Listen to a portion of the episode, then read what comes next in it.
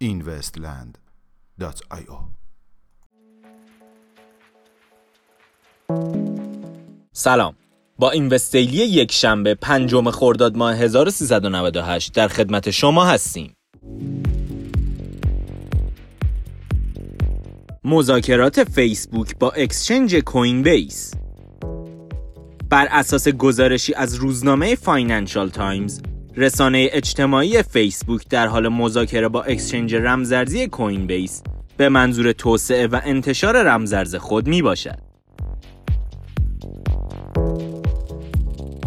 توسعه یک توکن gaming در بلاکچین بیت کوین سامسون مو مدیر بخش امنیتی استارتاپ Blockstream که در سال 2011 کمپانی بازی های کامپیوتری Pixelmatic را نیز راه اندازی کرده بود طی مصاحبه اخیرش اعلام کرد که قصد دارد بازی Pixelmatic را با استفاده از پلتفرم Blockstream در بلاکچین بیت کوین توکنیزه کند.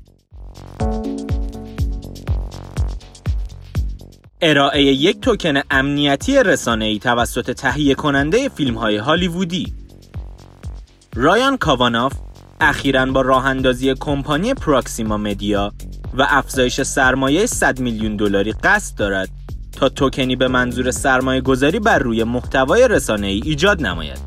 توکن مذکور که پراکسی کوین نام دارد بر روی بلاکچین اتریوم بنا شده است و ارائه دهنده حق مالکیت فیلم ها، سریال های تلویزیونی و موسیقی به هنرمندان می باشد. افزایش سرمایه 200 میلیون دلاری اپلیکیشن رابین هود به گزارش بلومبرگ اپلیکیشن آمریکایی مبادلات رمزارزی رابین هود به منظور راه اندازی مرحله جدیدی از خدمات سرمایه این پروژه را به مقدار 200 میلیون دلار افزایش داده است.